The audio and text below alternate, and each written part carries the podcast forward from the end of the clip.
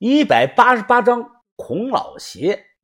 这个人啊有点虎，我给他上了根烟，问他知不知道从哪儿能上山去山上的村子。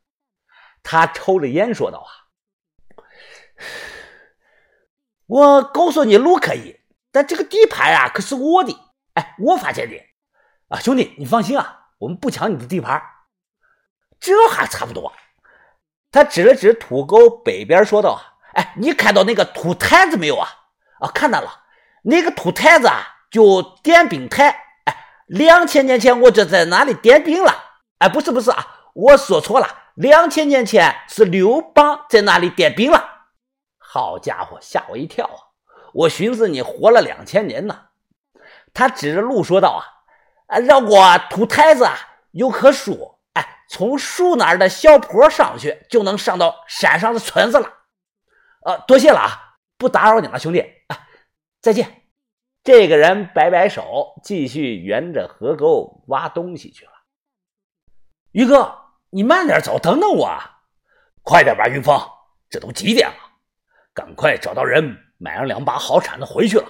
难不成你想在山上过夜啊？我怀疑这里以前发生过泥石流什么的。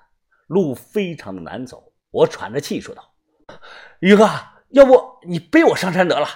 滚一边去！一个大男人自己长着脚，好意思让我背你？”打趣着上到山上，放眼望去，入目是一片的荒凉。我皱着眉想啊，这个地方能住人吗？怕是要饭的都嫌破吧。这里以前是个村子，看不到一户人家，也看不到一点的生气。杂草长着青苔的砖头，还有房子破的就剩下了一个门框，屹立在那儿还是不倒。哎，别说电了，这里看起来吃水都困难，怎么有人愿意一个人住在这里呢？果然像李爷说的，这个叫老邪的是有点邪呀，不按常理出牌。咱们带了多少现金啊，宇哥？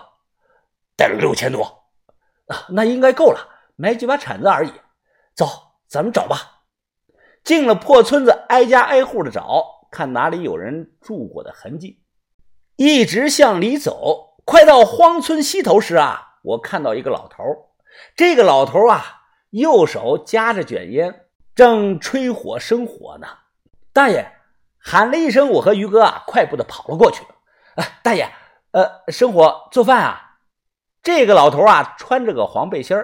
头发花白，身高一米六左右，瘦的跟猴一样。因为常年那个抽卷烟啊，手指甲熏得发黄。弄啥来？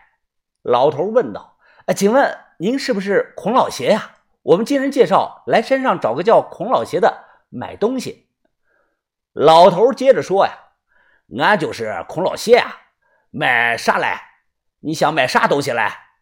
明知故问呐。”我没说出来这四个字，而是笑着说：“呃，老人家，呃，玄入土，下知千年，正邪两面是人品，我就买这个东西。”穿黄背心的这个瘦老头腮帮子一缩，使劲的抽了一口卷烟，指着我说道：“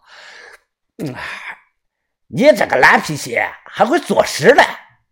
他妈的，烂皮鞋是什么意思啊？我觉得应该不是什么好话。没叉子。”赶快走吧！他说没有，赶我们走。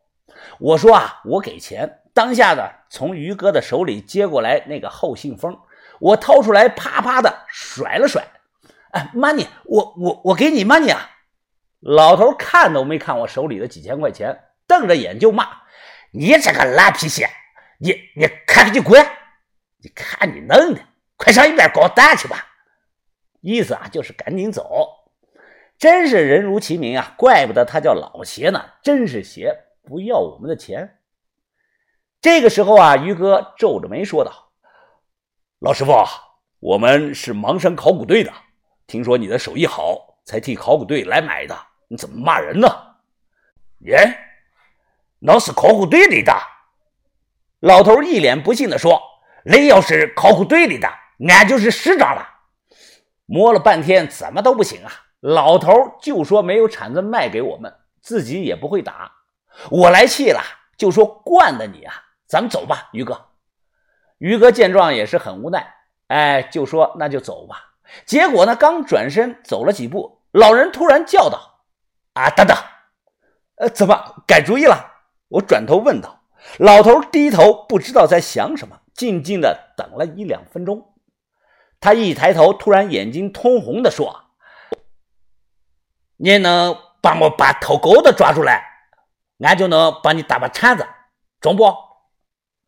我扭头看向于哥，啥意思啊？帮忙抓偷狗的人呢？于哥问道：“老人家，我们没太听明白啊，麻烦您再说一遍吧。”老人解释啊，这才知道了意思。他养了一条大黄狗，上个礼拜啊，被一伙人为那个火腿肠给毒死了。当时他正在屋里，听到狗哼哼，赶快的跑了出来。结果啊，看到有几个人啊，正准备把狗抱走，他抄起一根棍子，大喊大叫，那伙人慌里慌张的跑下山了。接下来低头一看，大黄狗在几分钟内就喘不上气死了。讲到这里啊，老头的眼睛通红，他用胳膊使劲的抹眼泪，抽泣不止，样子看起来十分的痛苦，跟自己儿子被人毒死了一样。其实啊，我可以理解，他算是无儿无女的孤寡老人，十多年就和一条老黄狗作伴。自己有狗吃的，也会分给老狗半口。现在老狗被人毒死了，自己非常的伤心。关键是这个忙我们能帮吗？没干过抓狗贼呀，怎么帮呢？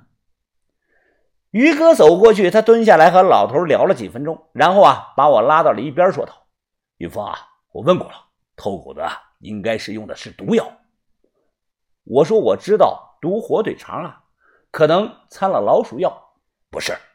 于哥摇头说道：“以前啊，我在戏班子认识个偷狗的，他们不是用那个老鼠药，吃了老鼠药的狗肉没法卖，人吃了会中毒的。那那是什么毒药啊？”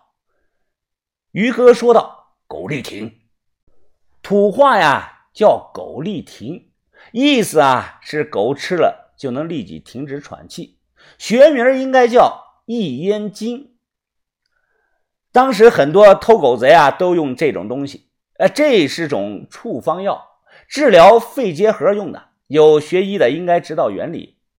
少剂量的异烟精，人吃了没事但一旦狗吃了，只需要一丁点就会被毒死。吃了这种药啊，毒死的狗在被卖到全国各地的狗肉馆里，因为人吃了肉也没事想了想，我跟着老头说道：“啊，大爷。”我可以帮你找这伙偷狗贼，但是啊，你得先让我看看铲子。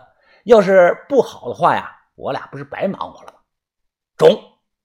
老人立即起身说：“跟我来，让我看看什么叫天下最牛逼、最锋利、挖土最快、最好的洛阳铲。”我和于哥跟着他进了一间破房子，这里呀有个泥糊的火炉，火炉底下接着那个手推式的鼓风机。房间内啊，还堆着各种锤子工具、废铁、废易拉罐等等。靠在墙角立了两把洛阳铲，远远一看，这两把铲子那气势就是不一样啊，就像两把方天画戟绝世神兵插在那里呀。落日的余晖从窗户照了进来，整体寒光闪闪。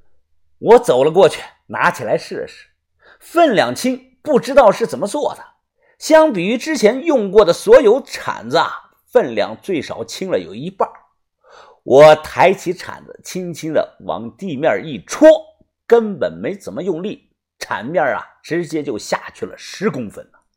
我拿起来就不想放下了，简直是爱不释手啊！从没见过这么好的洛阳铲，那一刻甚至有种错觉，我感觉拿上这个铲子，一铲子就能挖开骊山的始皇陵。看我一脸的兴奋，老头叼着卷烟说：“烂皮娃子，中不中啊？啊，中中中！呃呃，我说太重了，我就要这把。结果呀，他摇头着说：不行，这不行的，这是有人订的，给人家定做好了，还没来取呢。这把铲子的铲杆啊是一体式的。我挠头想了想，问他：能不能做成分节式的呀？”就是能分开装到包里。他点头说：“没得问题啊，没得问题啊，俺可以根据你的手掌大小替你量身定做一把的。”后来很多年之后，我的这把铲子依然是整个北派中最好用的一把，没有之一，一直是 Number One。